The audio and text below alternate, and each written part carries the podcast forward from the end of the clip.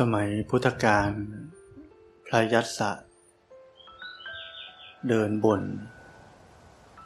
ที่นี่วุ่นวายหนอ วุ่นวายหนอ วุ่นวายเหลือเกิน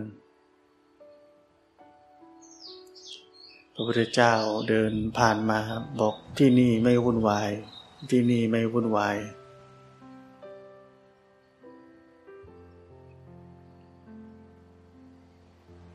ชีวิตเรา แต่ละวัน มันมีช่วงเวลาที่เราจะไม่มีอะไรต้องวุ่นวาย มีน้อย เรียกว่าจิตใจนี่เป็นปกติมีน้อย แต่เป็นเรื่องตลกที่เมื่อจิตใจนี้เป็นปกติไม่วุ่นวาย มันเบื่อ อยากหาอะไรทำคืออยากหาความวุ่นวาย มีข้ออ้างต่างๆ นานา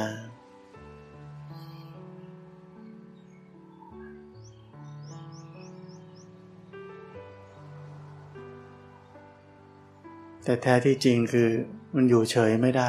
หนีความเบื่อ เหมือนเรานั่งปฏิบัติธรรม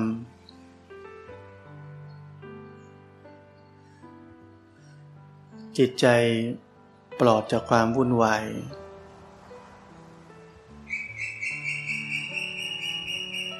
บางทีมัน ไม่รู้สึกว่าได้รับความรู้ หรือจิตใจมีการพัฒนายังไง มันก็เบื่อแล้ว ควานหาแล้ว ทำอะไรดีวะ ต้องรู้ตรงไหนเพิ่มอีกหรือเปล่า หรือมันต้องชัดกว่านี้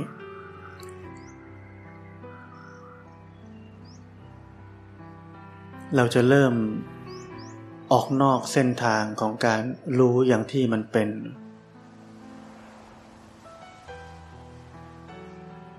มันมีความบีบคั้น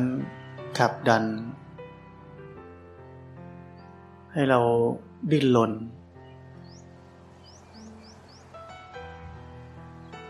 ตกเป็นเหยื่อของกิเลส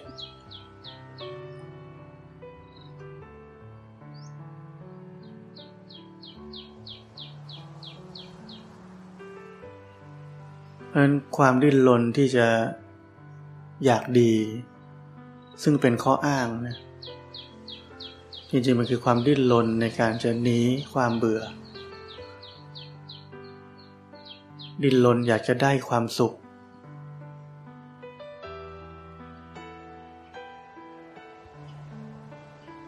ไม่ต้องเห็นในมุมนี้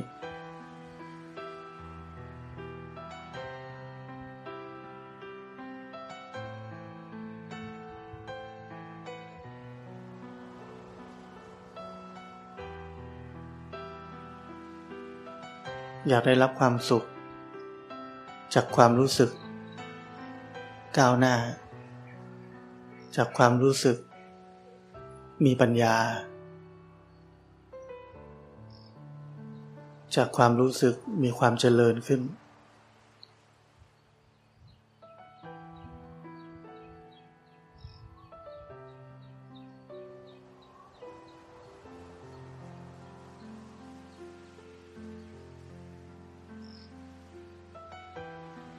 เราต้องเข้าใจว่าชีวิต ของนักปฏิบัติธรรม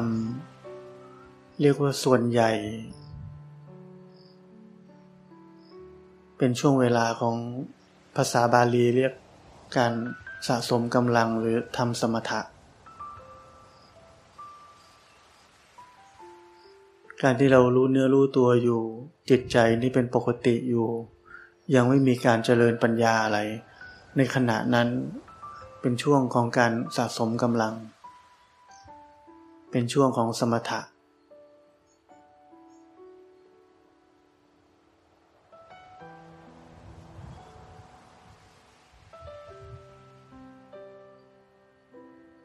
ไม่มีอะไรเสียหาย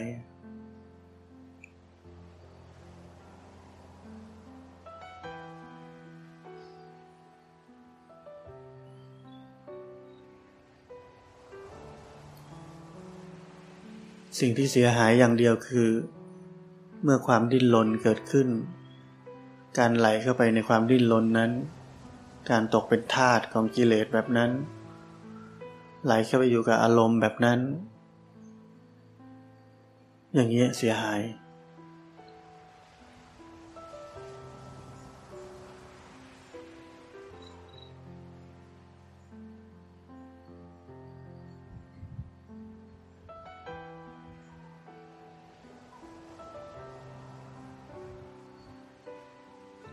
ราะนั้นเวลาที่จิตใจนี้มันพักอยู่ มันหยุดอยู่ เราก็รู้ว่ามันเป็นแบบนั้น ไม่ต้องดิ้นรนควานหา จะทำอะไรดี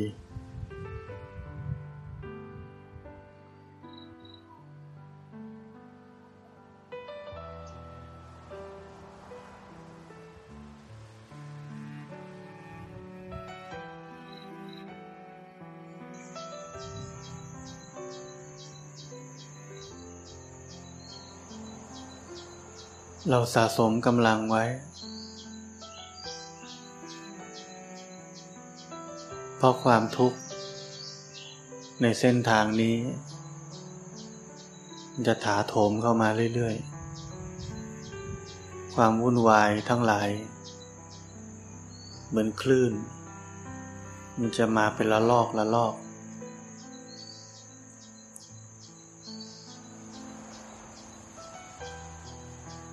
เวลาที่คลื่นมันมา นั่นเป็นเวลาที่เราจะได้เผชิญ กับความจริง เราจะได้เรียนรู้ ออกลบจริง ๆ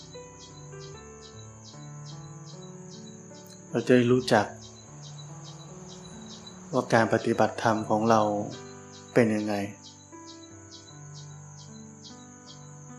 เราเอามาใช้ได้จริงในชีวิตจริงไหม เวลาที่จิตใจมีความสุข ไม่ทุกข์ มันไม่ค่อยเห็นอะไรหรอก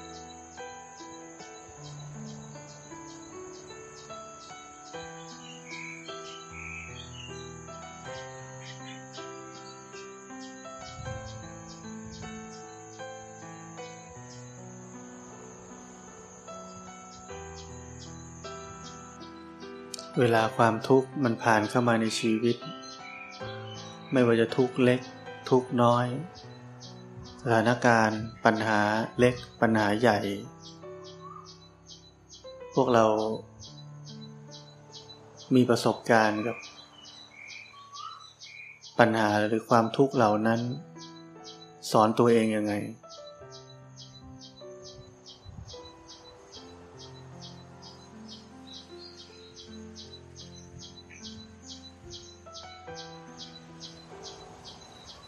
เราเป็นแค่ รู้สึกว่า เออมันผ่านมาทุกไปแล้ว แล้วก็เออเดี๋ยวก็ผ่านไป เดี๋ยวสิ่งใหม่ ๆ สิ่งดีๆ ก็คงจะเกิดขึ้น ฟ้าหลังฝนอะไรก็ว่าไปแล้วก็ไม่มีบทเรียน กับความทุกข์ที่ผ่านไปเลย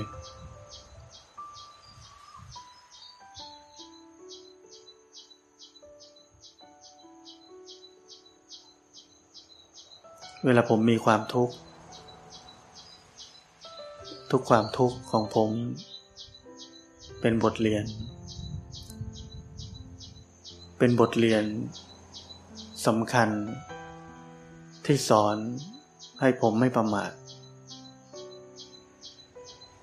ผมไม่ยอมที่จะทุกข์เท่าเดิมอีก ผมรู้ว่าปัญหาจะต้องมาอีก ชีวิตเราทุกคนมีแต่ปัญหา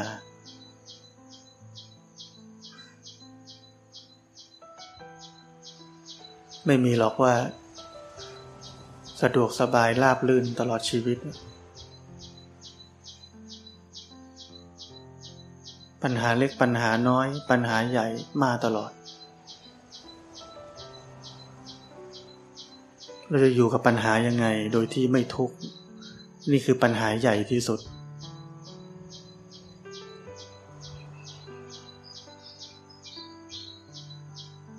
นั้นถ้าเราคิดแบบนี้ เราจะไม่ประมาทเลย ทุกเวลามีคุณค่า เราไม่รู้อีกวินาทีข้างหน้าจะเกิดอะไรขึ้น จะมีปัญหาอะไรเข้ามาใหม่ แล้วเราพร้อมไหม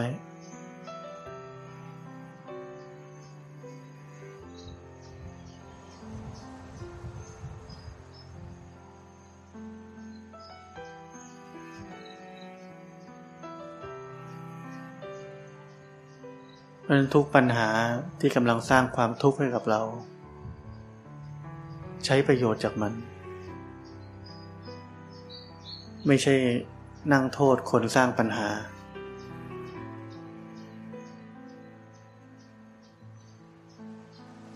ใช้ประโยชน์จากมันในการ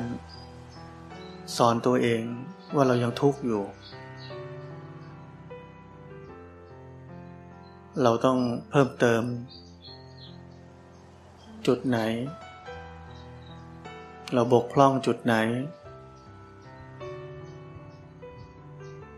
ใช้เป็นประโยชน์กับตัวเราเอง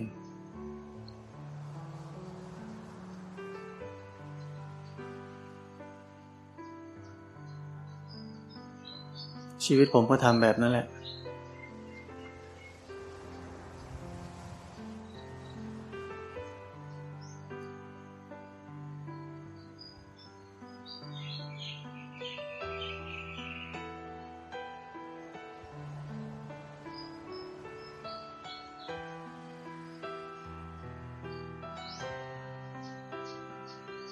างกายเรายังอยู่ไหม ยังรู้สึกอยู่ไหม หรือมันตายจากเราไปแล้ว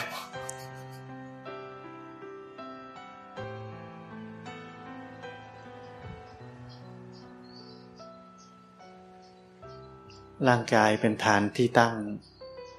ที่ชัดเจน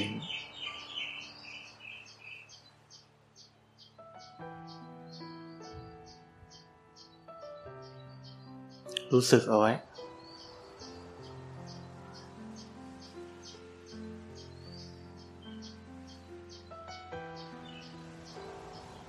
น้ำหนักการกดทับ ทั้งขาทั้งก้นของเรา รู้สึกไว้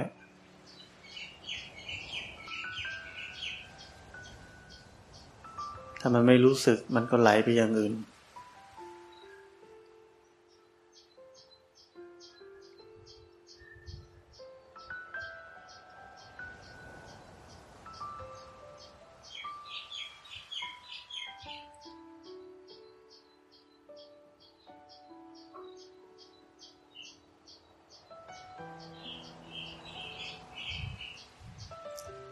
บรรยากาศดีเราก็แค่รับรู้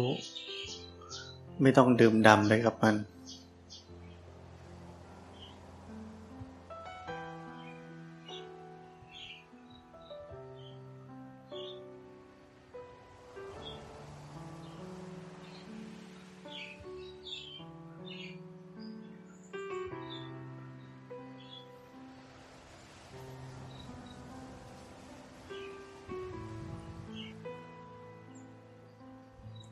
ถ้าความรู้สึกตัวเราอ่อน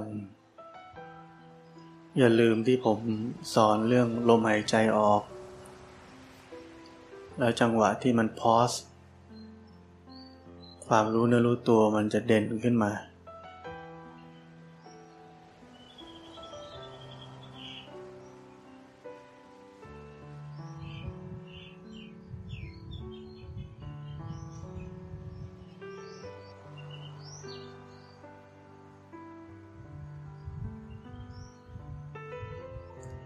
มีความบีบคั้น ความอยาก ที่เกิดขึ้นในจิตใจ ฝึกที่จะเห็นมัน เห็นสภาพทุกข์แบบนั้น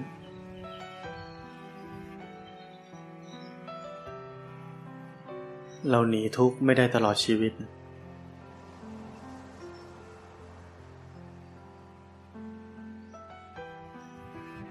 แต่เราเห็นมันได้ตลอดชีวิต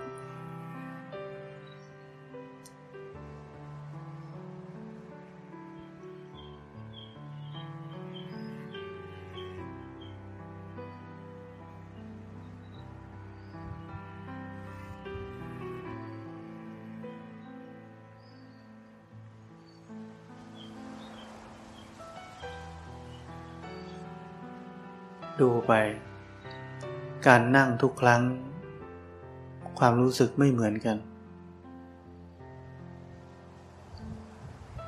แล้วก็ไม่จำเป็นจะต้องเหมือนกัน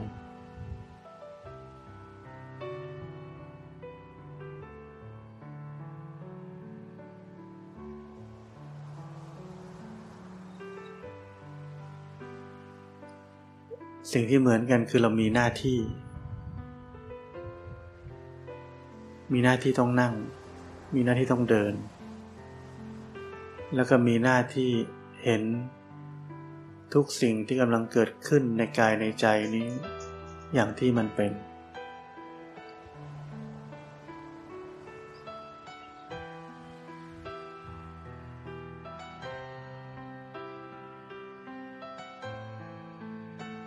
วันหนึ่งเราจะต้องนอนติดเตียงไปไหนไม่ได้ เราทุกคนจะต้องจบลงที่ เราทำอะไรไม่ได้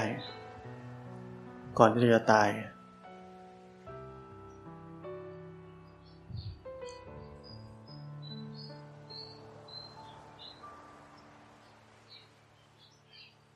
เราต้องฝึกที่จะเห็น เมื่อเราต้องอยู่ในสภาพที่ไม่น่าพอใจ สภาพที่เราหนีอะไรไม่ได้ ฝึกที่จะเห็นสภาพทุกข์ในใจแบบนั้น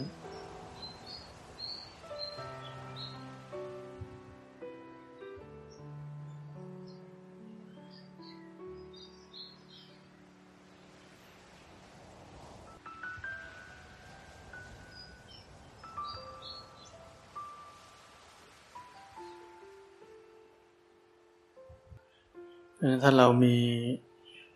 เรียกว่ายังมีพฤติกรรม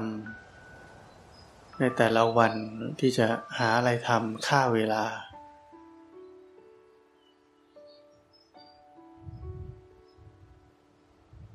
ไปทำอย่างนั้นก็ได้ รู้สึกตัวได้เหมือนกันแต่จริง ๆ มันเบื่อ เบื่อนี่อยากจะหาทำนู่น พอไปทำนู่นก็เบื่ออยากจะหาทำนี่อย่างนี้ เราต้องรู้เลยนะว่า อันนี้เป็นตัวแสดงว่าอินทรีย์เรายังอ่อน เราทนกับอะไรไม่ได้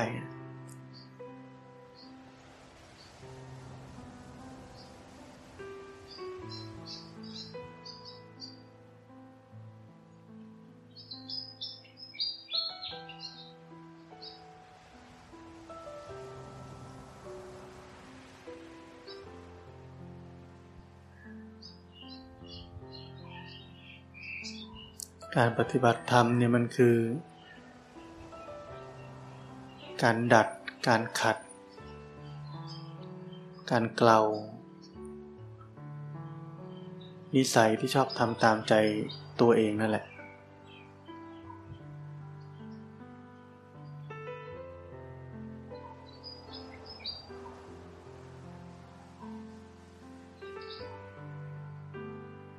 เมื่อมันทุกข์ แล้วหนีไม่ได้ มันเหลือทางออกเดียว คือต้องเห็นให้เป็น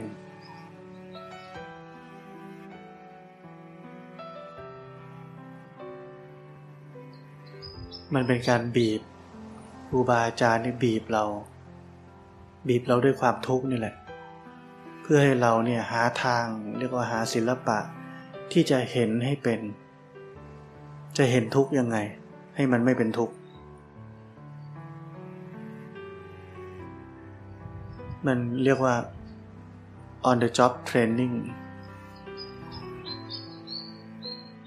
มันฟังอย่างเดียวมันไม่เข้าใจอะ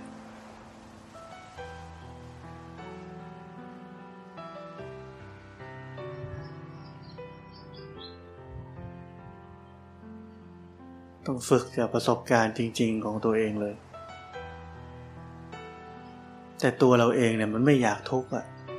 ไม่มีใครอยากทุกข์ทั้งนั้นแหละ มันถึงต้องมีครูบาอาจารย์ คอยดัด ขัดเกลาบังคับ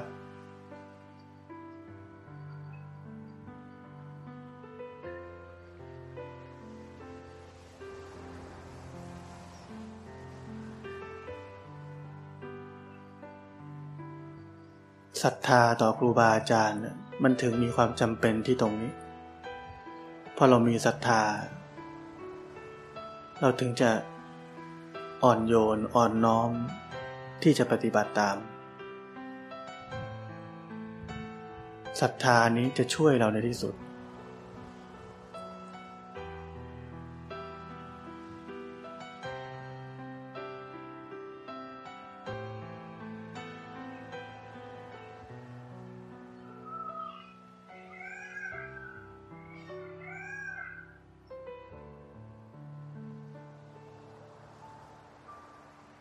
เหมือนคนที่ผมเล่าให้ฟังเมื่อเช้า ที่อินบ็อกซ์มา ก็มีศรัทธา ผมบอกให้ปฏิบัติธรรมทุกวันก็ทำ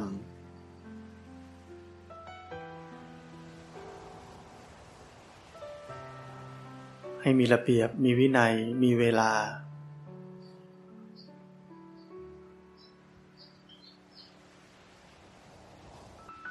เนี่ยเบื้องต้นก็ดีขึ้นเจริญขึ้น เนี่ยอาศัยศรัทธาศรัทธาก็เชื่อฟัง เชื่อฟังก็ทำตาม มีกำลังใจจะทำตาม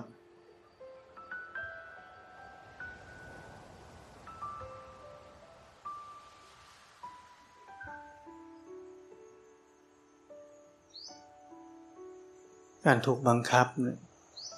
เป็นเรื่องดี ถ้าเราเข้าใจ เรื่องนี้ได้นะชีวิตเราเจริญ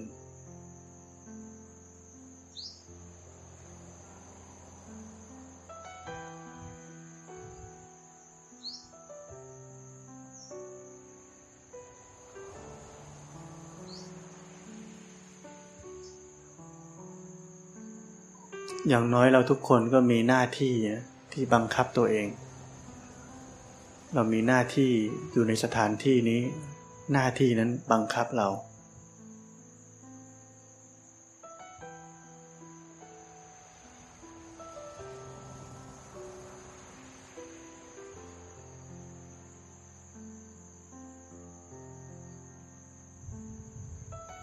พวกเราอยู่ด้วยกันเตือนกัน ใครทำผิดระเบียบ นี่เหมือนกับบังคับกันเหมือนกัน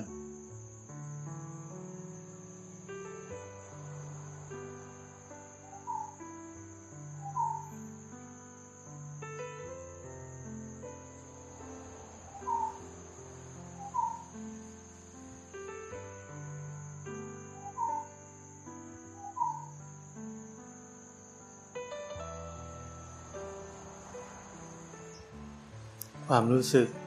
ในใจ ก็เปลี่ยนแปลง สบายขึ้น นั่งต่อได้แล้ว ไม่อึดอัดแล้ว ไม่เบื่อแล้ว ก็รู้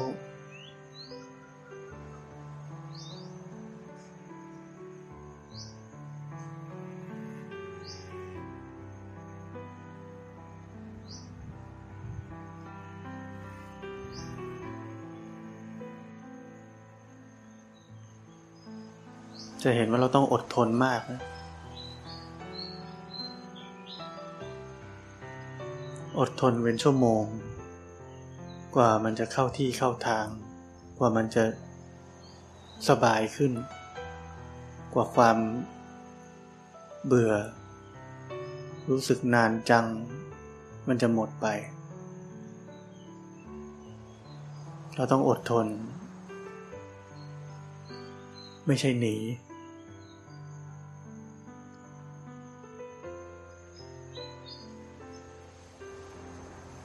เราเห็นบ่อยๆ ต่อไปเราไม่กลัวความเบื่อ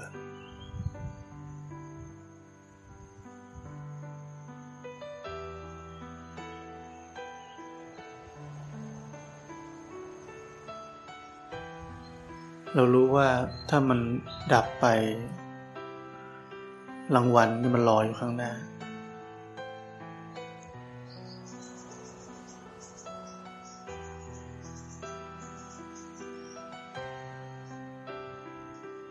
รางวัลแห่งปัญญานี่รออยู่ข้างหน้า นอกจากรู้สึก มีความสุขขึ้นอีกนิดหน่อย เพราะมันไม่เบื่อ ไม่รู้สึกว่าต้องทน สิ่งที่เราได้สำคัญที่สุดคือปัญญา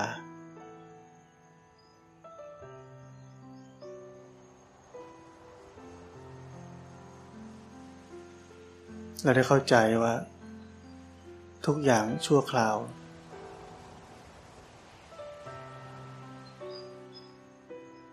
ไม่ได้ทำอะไร มันก็เปลี่ยนแปลงไปเอง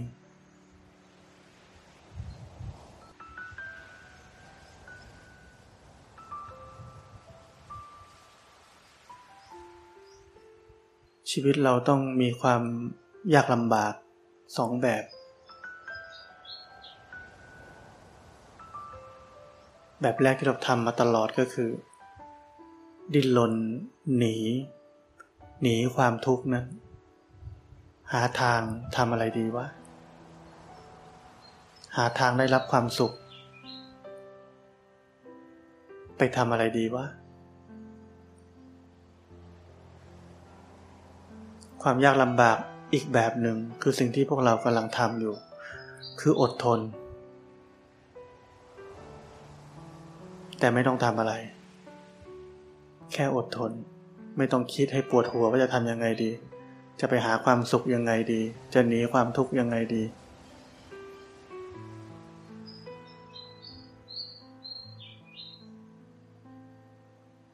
ไม่ปวดกระบาล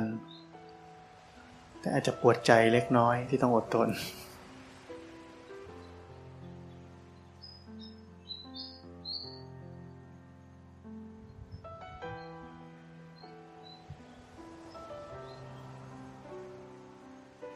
ค่รับรู้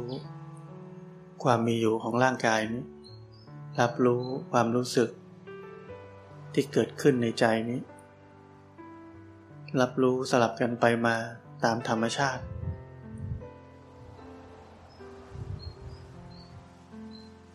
รับรู้พฤติกรรมทางใจ เช่นไปคิด ก็รู้ทัน